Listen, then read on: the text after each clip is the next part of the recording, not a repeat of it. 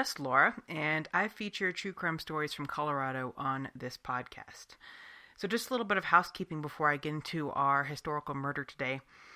Um, I do have an Instagram. If you go on there for updates and images, I have pretty much just images about every single case that I do updates about when I'm going to have episodes, if there's a delay, that kind of stuff. And I promise I really won't be doing any memes on there. I'm not much of a meme person. And I'm a little sick of seeing the same stuff just posted over and over again all over the place.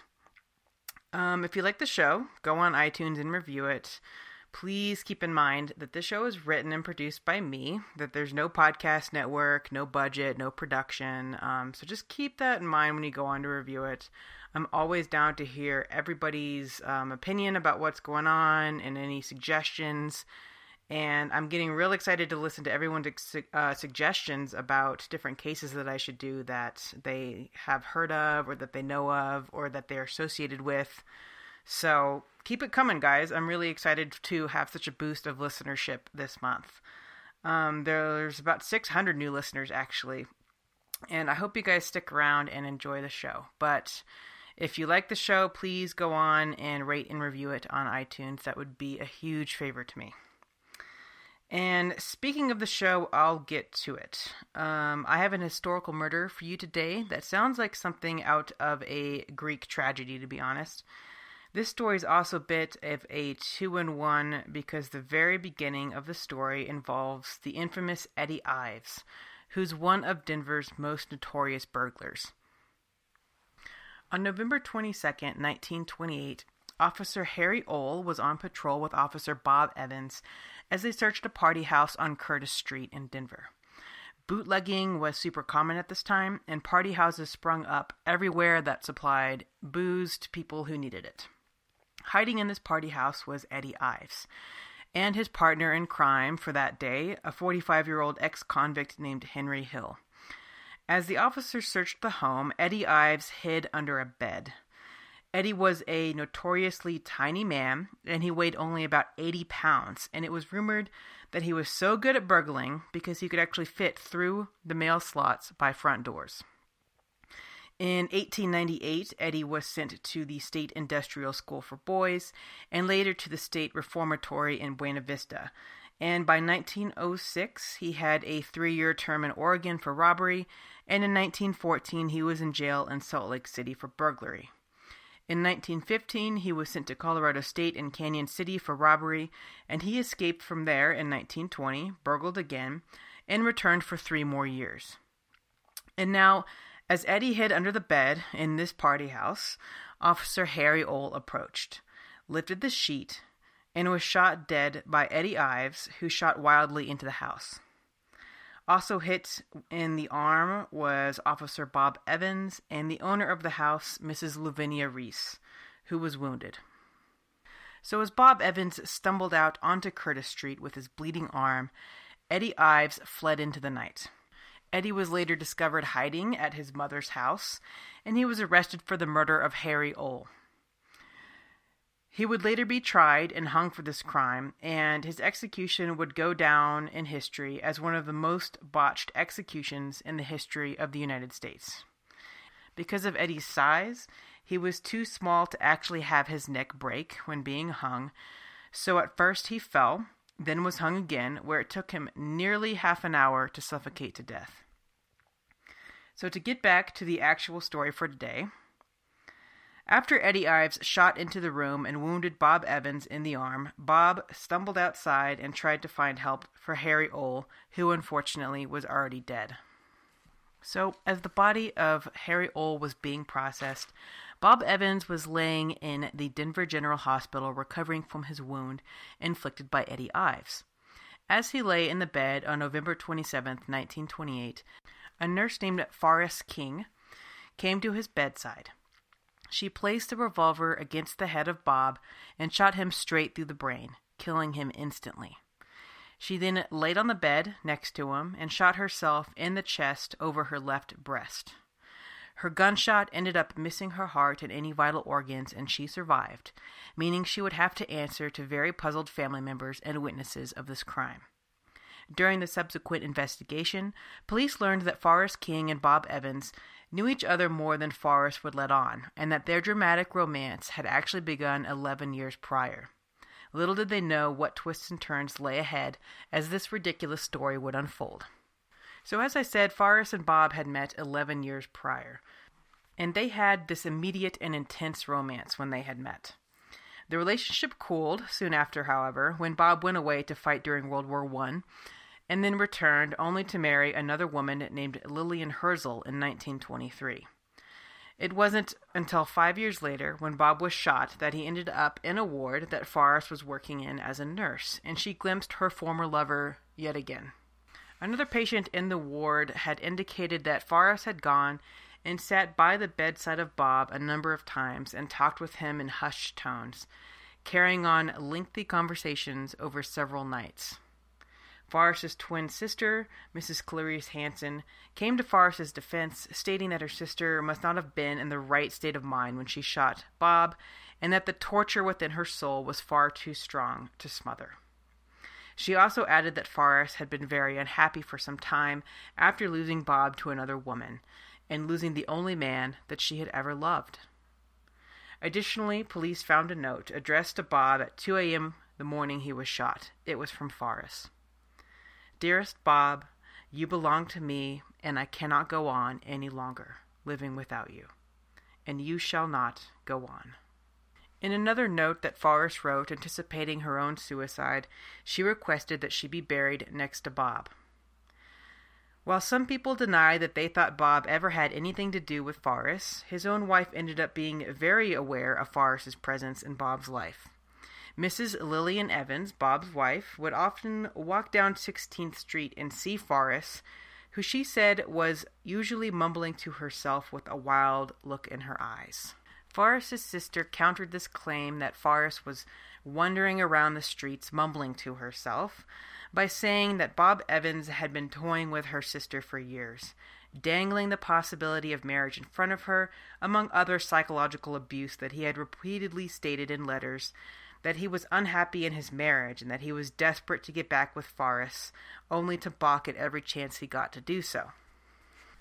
So, during the attempted untangling of this dramatic love affair, police learned even more about Bob Evans. He had actually been previously married and, for years, had been living with a fake name. His real name was J.C. Bobzien, and he was from Iowa. He would later state that he changed his name from a German sounding name to Bob Evans following the prejudice toward Germans after World War I.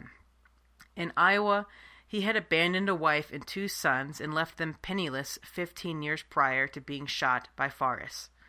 The wife he left in Iowa had eventually been granted a divorce, but the marriage to her coincided with the bigamist marriage he then began in Denver after leaving Iowa, marrying a woman named Cicely Pearl Lewis. That relationship quickly dissolved, and Cicely moved to California soon after. So, this widow of Bob Evans, not yet a week out from the murder of her husband by Forrest King, was stunned by these revelations. However, she remained calm and she procured a lawyer. No sooner had she done that than the charges came down that she and Bob Evans had not actually been living together for two years. At one point, Lillian herself had filed for a divorce from Bob, citing extreme and repeated acts of cruelty and his dissolving of a garage business on Speer Boulevard. But she later withdrew her divorce request and they remained married. Bob Evans was laid to rest by the same reverend who had married Lillian and Bob. Lillian watched Bob lowered into the earth. As the reverend said, life is a twisted skein. With Bob on the ground and his affairs partially uncovered, attention turned to Forrest. Forrest had also been married before to a man named Dr. Bert C. Heiner. Their marriage was very short, but it was learned that she had given birth to a baby in 1913 and that it had unfortunately died soon after. Shortly before seeing Evans in the hospital, she had been planning a marriage to an electrician named J.H. Daniels. She had even purchased a new wardrobe of accessories in anticipation, including dresses, shoes, and hats. She selected a dark blue wedding dress and blue pumps and a blue coat lined with golden possum fur, and she would state that she bought blue because she believed the phrase, the bride, married in blue, will have a spouse ever true. The marriage plans ended quickly, and she saw Bob Evans lying in the hospital ward, and her obsession with him just came roaring back to her. During the weeks following her murder of Bob, she recovered in the hospital from her own wound and would respond to any questioning from officials and even family members with hysterical sobbing as she buried her face into her pillow.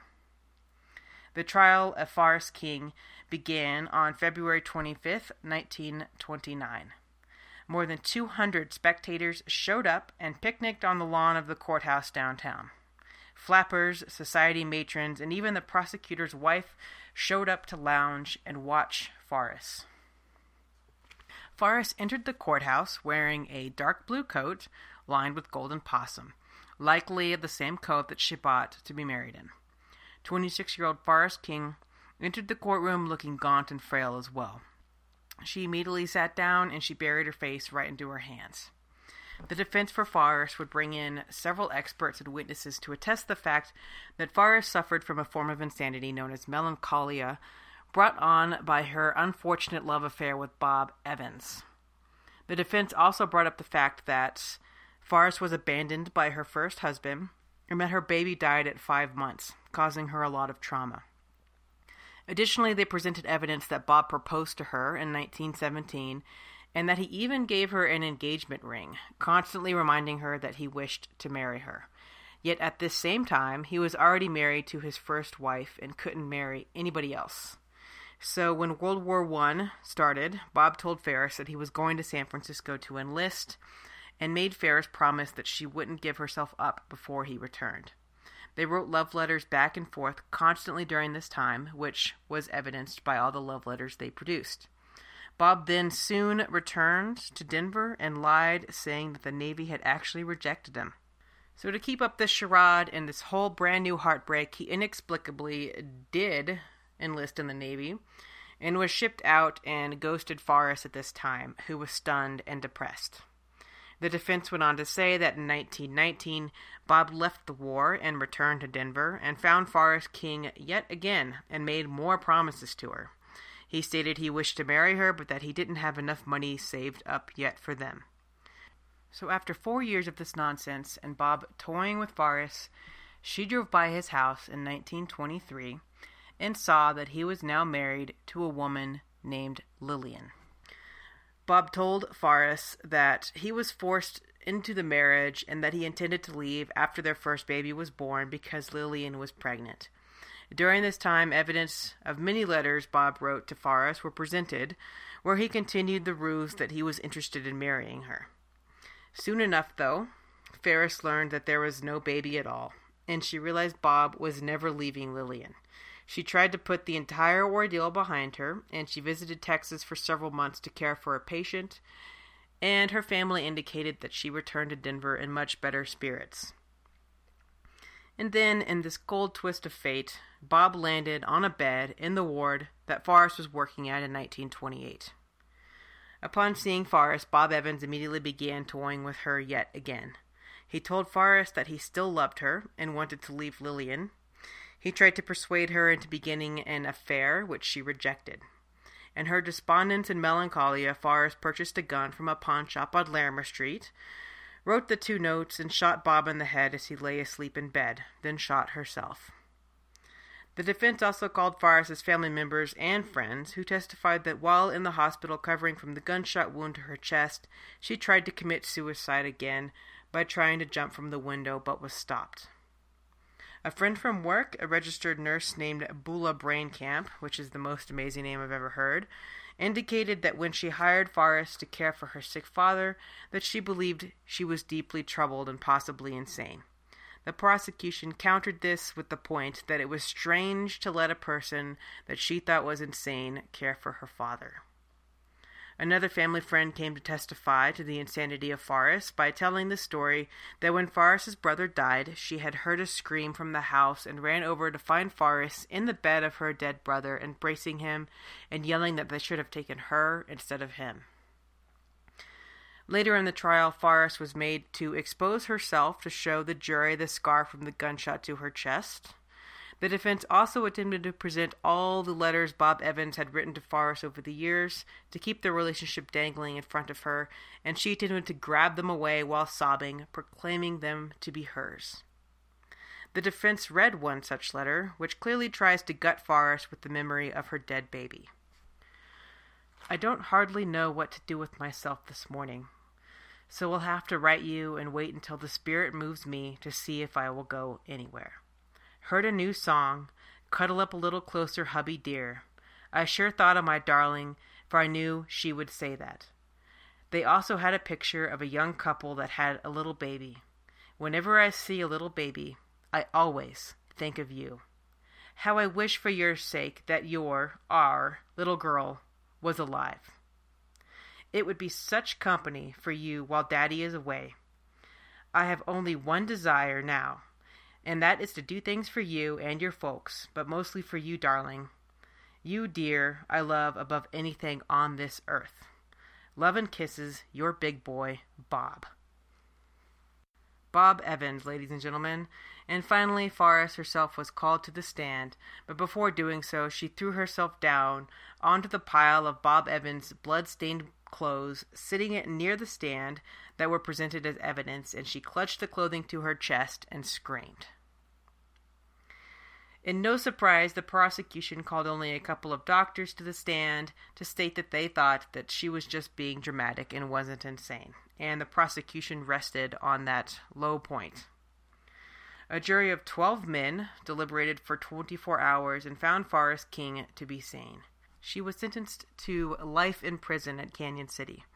Forrest went completely pale, and Forrest's mother cried out in the courtroom that Bob had killed her once, and now she was resigned to suffer a living death. Women came around from all over to rally for Forrest, who they believed had been played to her absolute limit, especially in an era when women were very dependent on men. A member of the National Women's Party said that she was sorry any woman was so foolish as to commit murder, and that Forrest seemed like an object for pity. Others argued that Forrest didn't need a jail sentence, that she needed hospital care for mental health.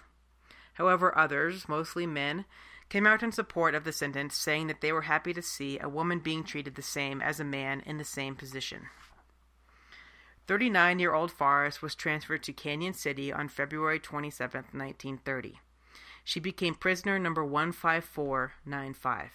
And a month prior to her arrival, Eddie Ives had slowly strangled to death on the gallows, and his hanging spectacle was the beginning of the end of hanging as a form of execution in Colorado. It continued on for a few more executions, and then began the era of the gas chamber, which, as we would find out, had a lot of its own problems. So, some of you might be happy to know that Forrest didn't spend long in prison. In February 1934, her life sentence was actually commuted by Governor Ed C. Johnson, and she was released on parole. Then, two years later, Johnson granted Forrest King an unconditional pardon. And that is the story of Forrest King, prisoner 15495. At the end of the month, I'll have a new episode for you guys. It'll be a longer one and it'll involve a newer case than these historical murders that I cover in the middle of the month. So, until then,